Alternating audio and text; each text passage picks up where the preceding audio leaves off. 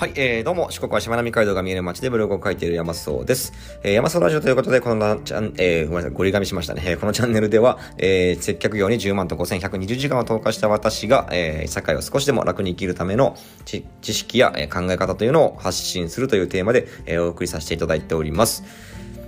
はい、えー、本日は5月の22日土曜日でございますね。えー、まあ週末ということで、お仕事休みの方もいらっしゃると思いますが、えー、まあ私は普通に、えー、仕事でした。えー、で、今日はなんかやたらね、昼間眠かったんですよね。めちゃくちゃ眠かった。えー、なん、ん、立ったまま意識失うんじゃねえかって思うぐらい眠かったんですけど、まあこんなこと人生で初めてなんですけど、なんだろう、まああんまり寝てないわけでもないんですけどね、体調が悪いわけでもないしな。なんだ、食べる、食べるもんが悪いんかなわからんけど、えー、ちょっと偉い今日、あの、眠たかったっていうね、お話です。えー、体調管理には気をつけたいなと思います。はい。えー、まあ、というわけでですね、今日のテーマに行きたいと思います。えー、今日のテーマは、副業でアルバイトをするのが危険な理由ということでお話しさせていただきたいと思います。はい、えー、まあ日本の労働者の約9割はサラリーマンなんですよね。まあこれ、えー、前のブログでもちらっと書いたと思うんですけれども、まああのー、これをね、聞いてくださってる方もおそらくほとんどの方はサラリーマンでしょう。えー、サラリーマンっていうのはあの、給料をもらってる人のことですね。どっかの企業に勤めて、えー、給料、サラリーをもらってる人、えー、サラリーマンっていうことなんですけれども、えまあ大体今の日本の企業のね、およそ、まあ半分、えまあ47%とか言ってたと思うんですが、えー、でですね、副業が認められています。ね、えー、まあ、要は、あの、今、副業がね、認められつつある世の中になってるってことですね。えー、で、そんな中ですね、一体何を副業にするのかっていうのが非常に、えー、今回の重要なテーマでございます。え、まあ、ここがね、今日の肝ですね。で、えー、もしかしたら今日のテーマ、今回のテーマを見たときに、えー、副業をすると会社にバレて危険だからダメだみたいな、えー、風に取られた方もいるかもしれませんが、えー、まあ、副業するのがダメだっていうね、そんな時代遅れなことではありません。今日のテーマはね。えー、副業にアルバイトを選択するのがやばいよっていう、まあそういうお話です。えー、ここをね、しっかりと押さえていただければと思います。はい、えー、まずはですね、えー、アルバイトをするというのは一体どういうことなのかっていうのを明確にしておきたいと思うんですけれども、えー、考えるポイントとしてはですね、えー、まあ、アルバイト。まあ、これもあの、サラリーマンの一種ですよね。アルバイトもサラリーマンです。えー、で、考えるポイントは、えー、アルバイトをしている方は、えー、まあ、何を、何の対価としてお金をもらっているのか。ね、ここを少し考えていただきたいなと思います。えー、一体あなたは、えー、何の対価として会社からお金をもらっているのか。ね、えー、まあ、先ほども言いましたが、日本の労働者の約9割はね、サラリーマンで、えアルバイトももちろんそこに含まれますと。おまあ、さてさてですよ。まあ、サラリーマンであるあなたは一体何の対価としてお金をもらっているのでしょう。まあ、少し考えてみてください。5秒間です。はい、5秒ぐらい経ちましたかね。はい、えー、いかがでだったでしょうか。では答え言いますね。えー、まあ、サラリーマンであるあなたが給料の対価としているもの。それはズバリ、時間です。時間なんですよね。えー、もしかしたら、あの、中には自分の頑張りとか能力だって思った方もいるかもしれませんが、えー、まあ、実はね、あなたが会社に捧げている時間と引き換えにお給料をもらっています。まあ、これはあの、非正規雇用か、正規雇用かに関わらず、まあ、正社員かアルバイトかにも関わらず、えー、会社を休んだらね、えー、その分、お給料ってやっぱ減りますよね。うん、まあ、これこそがあなたが会社に、えー、時間を、まあ、売って、えー、その分お金をもらってるっていう証拠ですよね。はい、えー、ではですね、なぜ、えー、副業にアルバイトをするのがやばいのか。うん、えここが今日の大きなテーマなんですけれども、まあ、大きく2つあります。アルバイトをするのがやばい理由ですね。えー、1つ目が、時間を売るという呪縛から抜けられないと。で、2つ目が、積み上げができない。ね、この2つです。もう一度言っておきますね。え、1つ目、時間を売るという呪縛から抜けられない。2つ目、積み上げができない。うん、この2つです。まあ、1つずつ見ていきたいんですけれども、えー、まず1つ目、時間を売るという自爆から抜けられない。えー、まあ、これどういうことかというとですね、まあ、なんとなく想像つくかもしれませんが、えー、まあ、アルバイトっていうのは、まあ、やっぱり自分の時間と引き換えにね、給料をもらってるわけです。これ何度も言いますけれども。で、自分を、時間を売るということは、まあそのまま自分の時間をその会社に投資して、えー、そのリターンとして給料もらってるってことですよね。まあ、例えば1日、まあ、8時間とか9時間とかだと思うんですけれども、正社員の方はね、朝7時から夕方4時までとかね、えー、まあそういったタイムだと思う、タイムテーブルだと思うんですけど、まあ1日、まあ8時間とか9時間っていう時間を会社に投資して、えー、そのリターン、対価としてお給料をもらっていると。で、ここでですよ、まああなたがもっと稼ぎたいと思って、副業をしようってなった時に、えー、アルバイトをしようっていうふうに選択してしまうと、ただでさえね、本業の会社に9時間っていう時間を使ってるのに、さらに残った時間も、あの、投資に充てることになりますよね。まあ当然ですが、1日は24時間っていう時間しかありません。で、稼ぎたいからといって、例えば早朝新聞配達、朝から夕方まで本業のお仕事、え夕方から夜までがコンビニでバイト、みたいなライフスタイルを送ってると、体はね、疲れる一方だし、えー、自分の時間なんかなくなるばっかりですよね。えー、そして、結果として体調を崩して働けなくなったり、まあ、最悪過労死したりとかするわけなんですよ。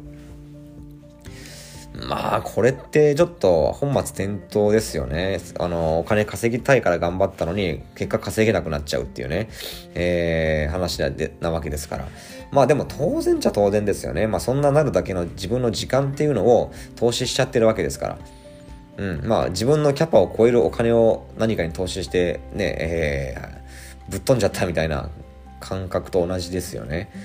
まあこれが副業にアルバイトをするとやばいっていう理由の一つです。えー、まあ一つ目が時間を売るという自爆から抜けられないってことでした。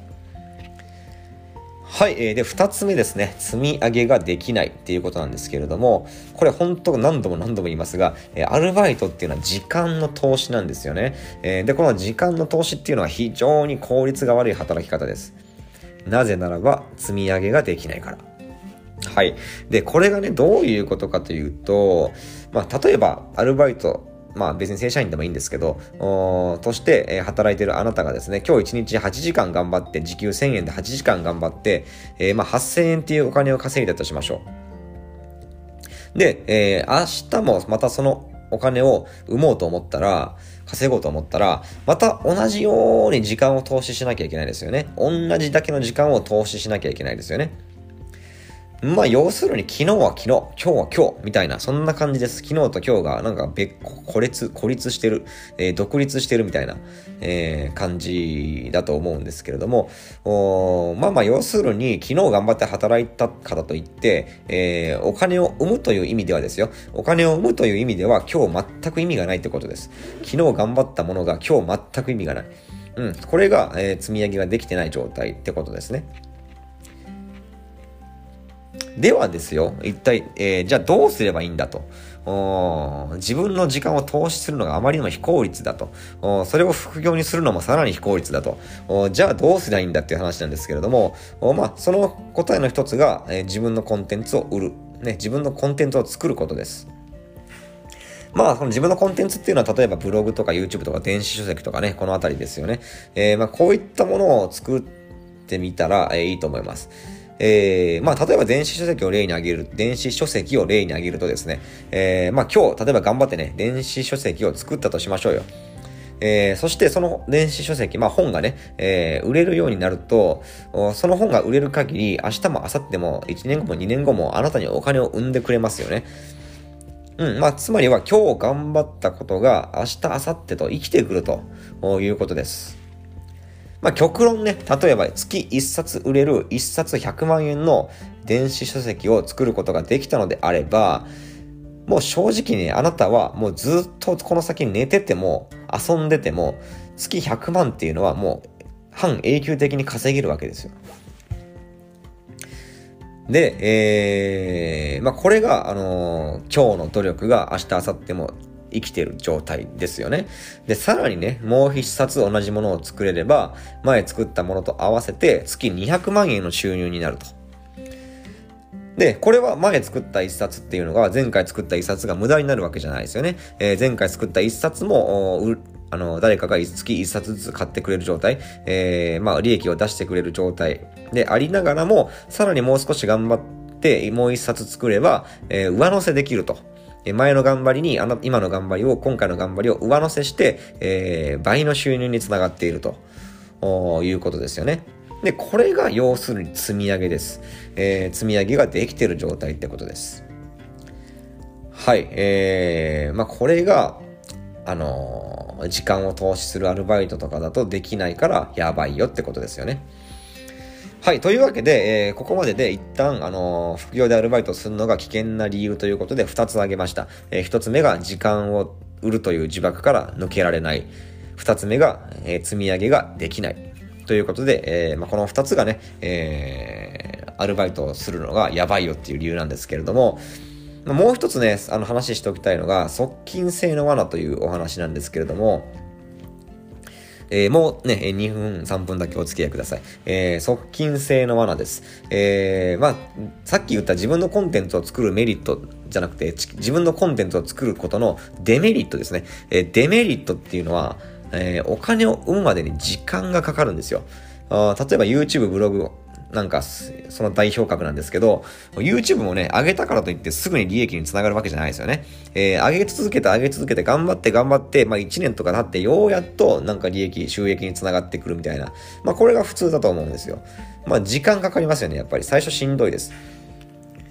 で、これが、あのー、自分のコンテンツを売っていくことの、まあ、デメリットではある、一つね、あると思うんですけれども、まあ、その点ですね、アルバイトっていうのは、えー、働いたその瞬間にお金生んでますよね。えー、時給ですから。ね、えー、会社で行ってタイムカードを押して、そのタイムカードを押してから大金を押すまでの間動いてる限り、えー、あなたには1分1秒ずつお金が発生してるわけです。えー、まあ、これが側近性ですよね。えー、すぐにお金になってるっていう状態。えー、だからこそ、あの、最初、ちょっとあの、時間がかかるし、しんどい自分のコンテンツを売っていくっていうのよりかは、えー、どっかの会社に所属してアルバイトで時間、時給で働くっていう方が楽だから、えー、そっちを選んじゃうっていうこともあると思うんですよね。まあ、でもですね、しかしながら、やっぱりこの側近性っていうのが大きな罠だと思っていて、えー、側近性があるからといって、副業にアルバイトを選択しまくってると、やっぱりさっきも言った時間と体力を削られて、えー、さらに、あの、さらには明日には明日の時間を投資しなきゃいけないですから、えー、ずっと時間を投資し続けなきゃいけないっていう、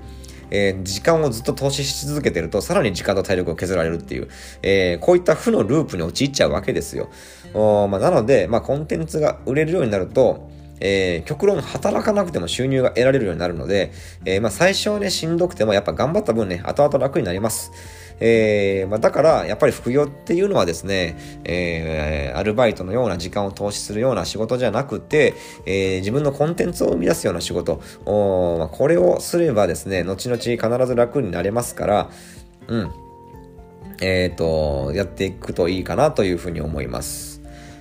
はい。というわけで、えー、今回は、えー、副業でアルバイトをするのが危険な理由ということで2つ、えー、挙げました。1つ目が、えー、お金を、あ、お金じゃないわ。えっ、ー、と、時間を売るという、えー、呪縛から抜けられないということ。えー、もう1つが、えー、そ、あのー、あれだ。えっ、ー、と、もう1つが、